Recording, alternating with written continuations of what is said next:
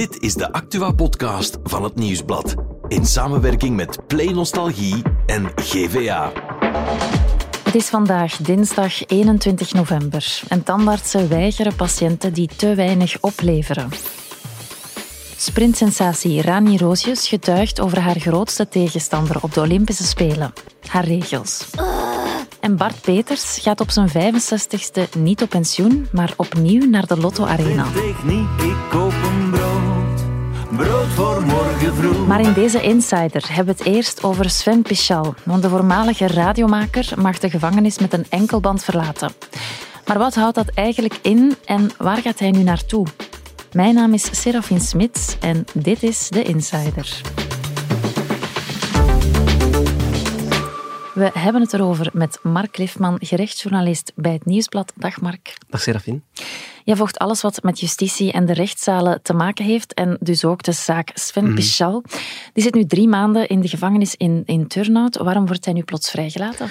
Ja, ik kan me wel voorstellen dat voor veel mensen een beetje als een, als een verrassing eh, kwam gisteren het nieuws. Maar voor ons niet helemaal, want het was zo dat eh, Sven Pichal die moest eh, gisteren voor de raadkamer verschijnen in Antwerpen. En dat is eigenlijk een maandelijks gegeven. Dus elke maand moet dan, zijn de rechters die moeten oordelen of zijn aanhouding nog wel noodzakelijk is. En dat was gisteren ook gepland. Dat was, dat was geweten voor ons. Ja.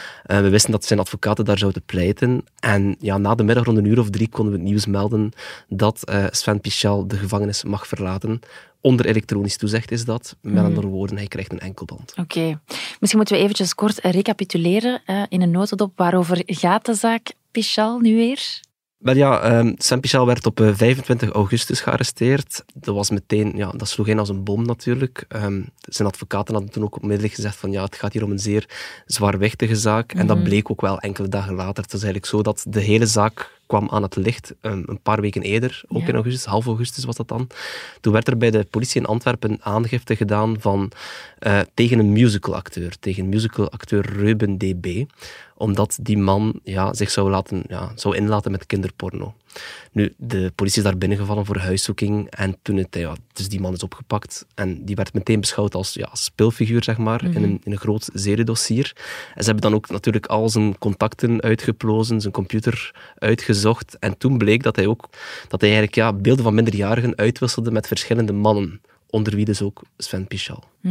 En weten we dan concreet wat Sven Pichal gedaan heeft? Wel ja, in, inhoudelijk blijven ze een beetje op de vlakte wat hij nu ja, echt gedaan heeft. Maar het is wel zo dat hij ervan verdacht wordt dat hij samen met die medeverdachten harde, extreme beelden van, van, ja, van kinderen, van, van slachtoffers, eh, heeft verspreid. Dat is bevestigd aan onze redactie. Maar het is wel zo, de voorbije drie maanden is het rond dat dossier wel inhoudelijk stilgebleven. Dus de advocaten wilden daar niet meer over zeggen. Het parket bleef ook op de vlakte. Maar ja, uit alles blijkt wel dat het om zeer ernstige feiten gaat. Sven Pichal zit al drie maanden in de gevangenis van Turnhout. Kan jij schetsen hoe ziet het leven er daaruit voor hem? Ja, we hebben eens geteld gisteren. Het is eigenlijk 88 dagen, denk ik, dat, hij, dat hij binnen zat.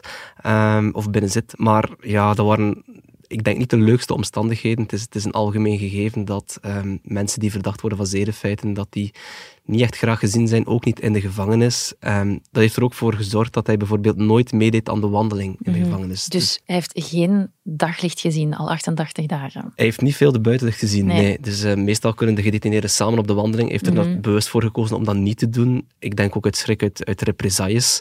Ja. Ehm, dus hij leefde vooral heel geïsoleerd. Wat wel heel opvallend is, en dat zijn we dat gisteren te weten gekomen, is dat hij ja, een tijd lang de cel heeft gedeeld met Gunther Ubens. En ja, dat, is, en wie is dat? dat is een bekende naam voor ons wel, eh, Ja. want dat is eigenlijk een, een, een man die, die heeft bekend dat hij eh, drie jaar geleden, exact drie jaar geleden, eh, juf Mieke heeft vermoord. Dat is een heel ophefmakende zaak geweest. Dat is, een, dat is een, gewezen juf van hem in Noorderwijk, in de Kempen. En die heeft hij drie jaar geleden met 101 messteken vermoord. Dus dat is wel opvallend dat hij met zo'n persoon dan de cel moest delen. Maar gisteren kwam dan het nieuws dat Sven Pichel de gevangenis mag verlaten met een enkelband. De raadkamer had dat al eens beslist in oktober, maar toen ging het parket in beroep tegen die beslissing. Deze keer niet. Wat is er nu veranderd?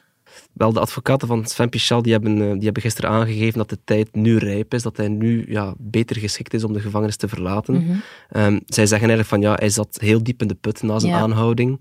Niet per se uit medelijden voor zichzelf, maar ja, vooral over wat er gebeurd is en Mhm. vooral ja, hoe het zover kon komen dat hij tot die feiten ja, is overgegaan. En Ja. in het begin zeiden ze van ja, om hem dan naar huis te laten gaan zonder begeleiding, Mhm. dat vonden wij onverstandig. Ehm, ze waren ook een beetje bang voor zijn mentaal welzijn, dat hij misschien domme dingen zou doen als hij terug thuis alleen was. Dus ze hebben de voorbije drie maanden, zeggen ze, heel, heel hard zitten kijken van ja, hoe kunnen we met zijn problematiek omgaan, hoe kunnen we begeleiding voor hem vinden. En dat hebben ze, zeggen ze, nu wel gevonden. Dus voor hen is het nu een, een geschikter moment om hem terug naar huis te laten gaan. Bovendien heeft de rechtbank dat ook geoordeeld. In het begin was het inderdaad zo dat de, dat de raadkamer ook zei van ja, er is, er is nog gevaar voor collusie, gevaar voor recidive. Ja. Ehm, momenteel lijkt dat minder het geval te zijn. Dat er bijvoorbeeld dat hij het, het onderzoek zou kunnen dwarsbomen. Je moet weten, we zijn ondertussen drie maanden verder. Dus dat wil ook zeggen dat het onderzoek nu ook al veel verder staat. Dus dat heeft allemaal meegespeeld waarom hij nu toch een enkelband krijgt toegekend. Hebben vanaf dat geen we hebben vanaf dat geen gezegd dat voor ons heel centraal staat de wijze van begeleiding. Dat voor ons heel centraal staat de wijze dat er iemand met dat schuldbesef en dat schuldinzicht kan omgaan. Ook heel belangrijk voor ons dat er een evolutie daar ook in is. Dat er inderdaad rond een persoon kan gewerkt worden. En op dat punt klopt het nu eigenlijk allemaal. Uh, we hebben eerst gezegd niet naar huis te laten gaan, omdat we dat ook gewoon niet veilig vonden. Die man zat echt heel diep in de put. En niet in de put met medelijden voor zichzelf, maar in de put over wat is er toch allemaal gebeurd. Hoe is het zover kunnen komen? En nu kunnen we die volgende stappen zetten. En die stappen waren onmogelijk vanuit een gevangenis. We hoorden hier zijn advocaat, Walter Dame. Het gevaar is geweken, zegt hij. Maar ik kan me eigenlijk voorstellen, die man die is alles kwijt, denk ik. Die wordt uitgespuwd door de maatschappij. In de gevangenis was er controle, um, dat hij zichzelf niet zou aandoen. Wordt hij dan nu nog opgevolgd? Maar ja, ik zei het, hè, dus de advocaten die geven wel aan dat zijn, dat zijn situatie nu stabieler is. En bovendien is het ook niet zo dat hij dan, als hij wordt vrijgelaten met een enkelband, Ja. dat hij dan volledig aan zijn lot wordt overgelaten. De advocaten zeggen van ja, kijk, Sven Pichal heeft de, de voorbije maanden ook al bezoek gekregen van een psychiater in de gevangenis. Ehm, ze hebben hem ook gevraagd om alles van zich af te schrijven. En ze zeggen dat ze in die tussentijd ja, zeer intensief zijn op zoek gegaan naar, naar begeleiding voor hem. En ambulante opvang noemen ze dat dan. Dus hij zal thuis echt wel ook begeleiding krijgen. Dus hij zal niet Ja. als een lot worden overgelaten. Dus ja, de advocaten maken zich sterk dat dat niet het geval is. Ja. Hij mag zijn voorhechtenis dus uitzetten met een enkelband. Maar wat houdt dat eigenlijk in, zo'n enkelband? Maar ja, moet, ja zo'n enkelband, dat is eigenlijk een, dat is effectief een band rond je, rond je enkel. Ja. ja, zo letterlijk zo, met een, met, een, met een ingebouwde GPS is het dan. En dan de verdachte, die kan... Allee, men kan bij justitie eigenlijk op elk moment zien, tot op de meter, waar die persoon is. Ja.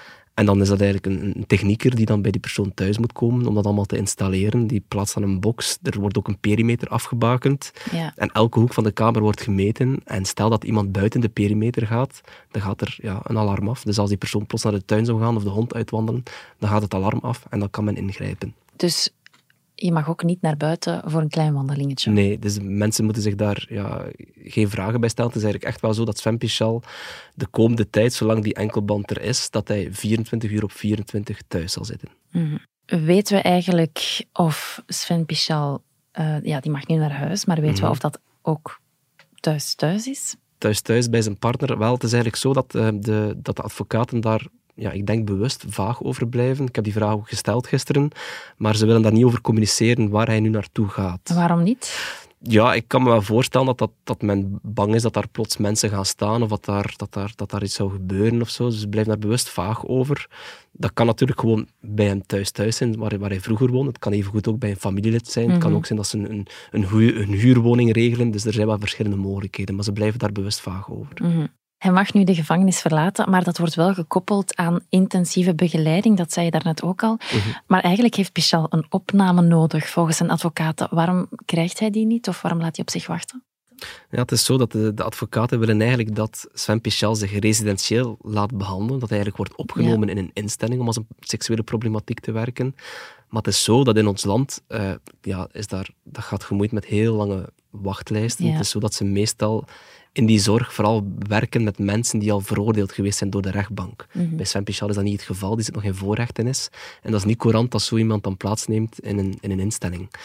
Ehm, ja, het is gewoon een algemeen gegeven dat er heel veel vraag is tegenwoordig naar dadertherapie, Ja. maar er is gewoon te weinig plaats. De plaatsen zijn beperkt. De advocaten van Sven Pichel die, die, ja, die klagen dat ook echt aan, want zij Mhm. zeggen van kijk, wij hebben daarvoor geïnformeerd, we hebben er alles aan gedaan om hem toch een plekje te krijgen voor hem, maar dat is niet gelukt, want er zijn zelfs wachtlijsten tot 2024. Dus ja, zij pleiten ervoor dat justitie daar veel meer budgetten voor vrijmaakt, Mhm. maar ik vrees dat dat een beetje een oud zeer is. Ja. Je zei daarnet dat het onderzoek in een verdere fase zit. Hoe ver staan ze er daarmee? Maar ik heb gisteren wel vernomen dat het, dat het onderzoek echt wel in een eindfase zit. Ja. De volgende stap is dan, als het onderzoek helemaal is afgerond, dat de zaak ja, naar de rechtbank kan, naar de Ja. correctionele rechtbank. Nu, dat kan wel voor alle duidelijkheid nog een tijd duren. Alle Mhm. partijen krijgen ook nog de kans om bijkomend onderzoek en zo te vragen. Dus we zijn nog lang niet aan dat proces. Eh, het is echt nog koffiedik kijken wanneer dat zal plaatsvinden. Mhm.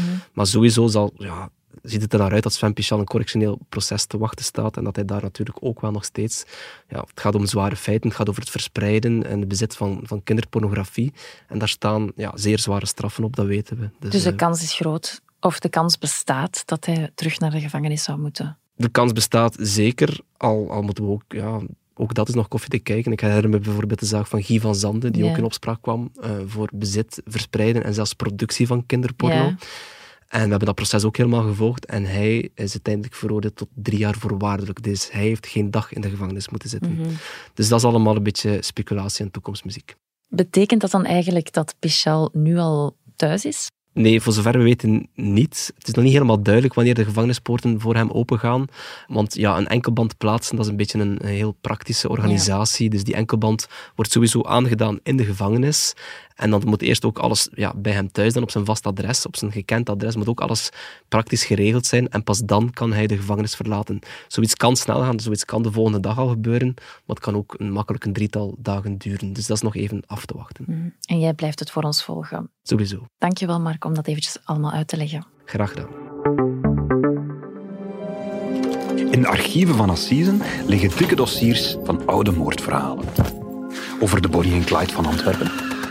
Over een passionele eermoord onder diplomaten. Over de aanslag op de koning der Belgen.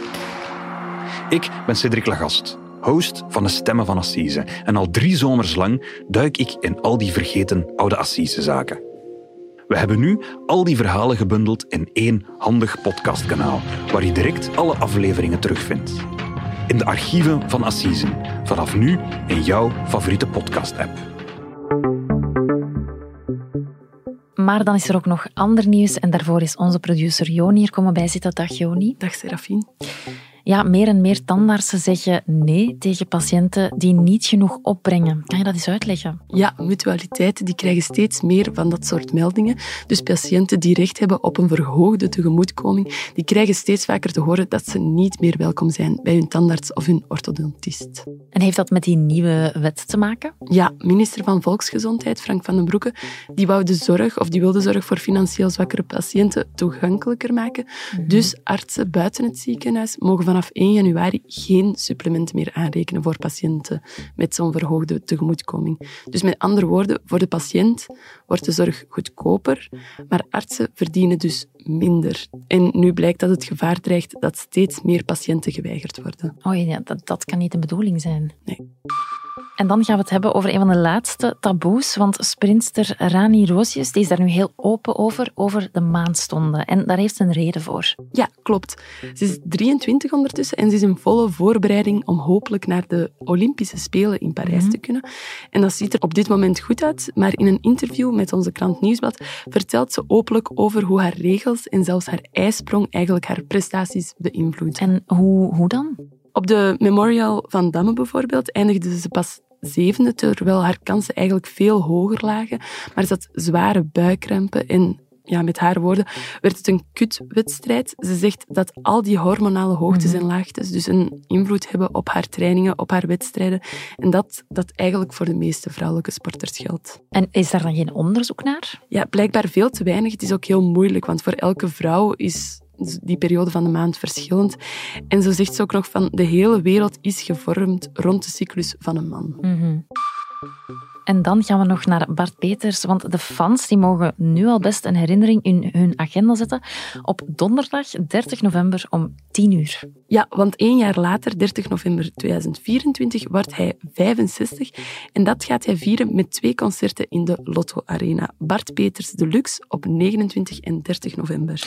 En neemt hij dan weer een 500-koppig koor mee? Er zingt weer een koor mee, dat sowieso. Het wordt weer een show met alles erop en eraan, met zijn band, de ideale mannen. Maar hij wil toch nog wel een woonkamergevoel creëren in de zaal. Hoe hij dat gaat aanpakken, dat wil ik zelf heel graag gaan bekijken. Dus jij gaat de verjaardag van Bart Peters mee gaan vieren dan? Ik hoop het. Dankjewel. Morgen zijn we er opnieuw met een nieuwe Insider.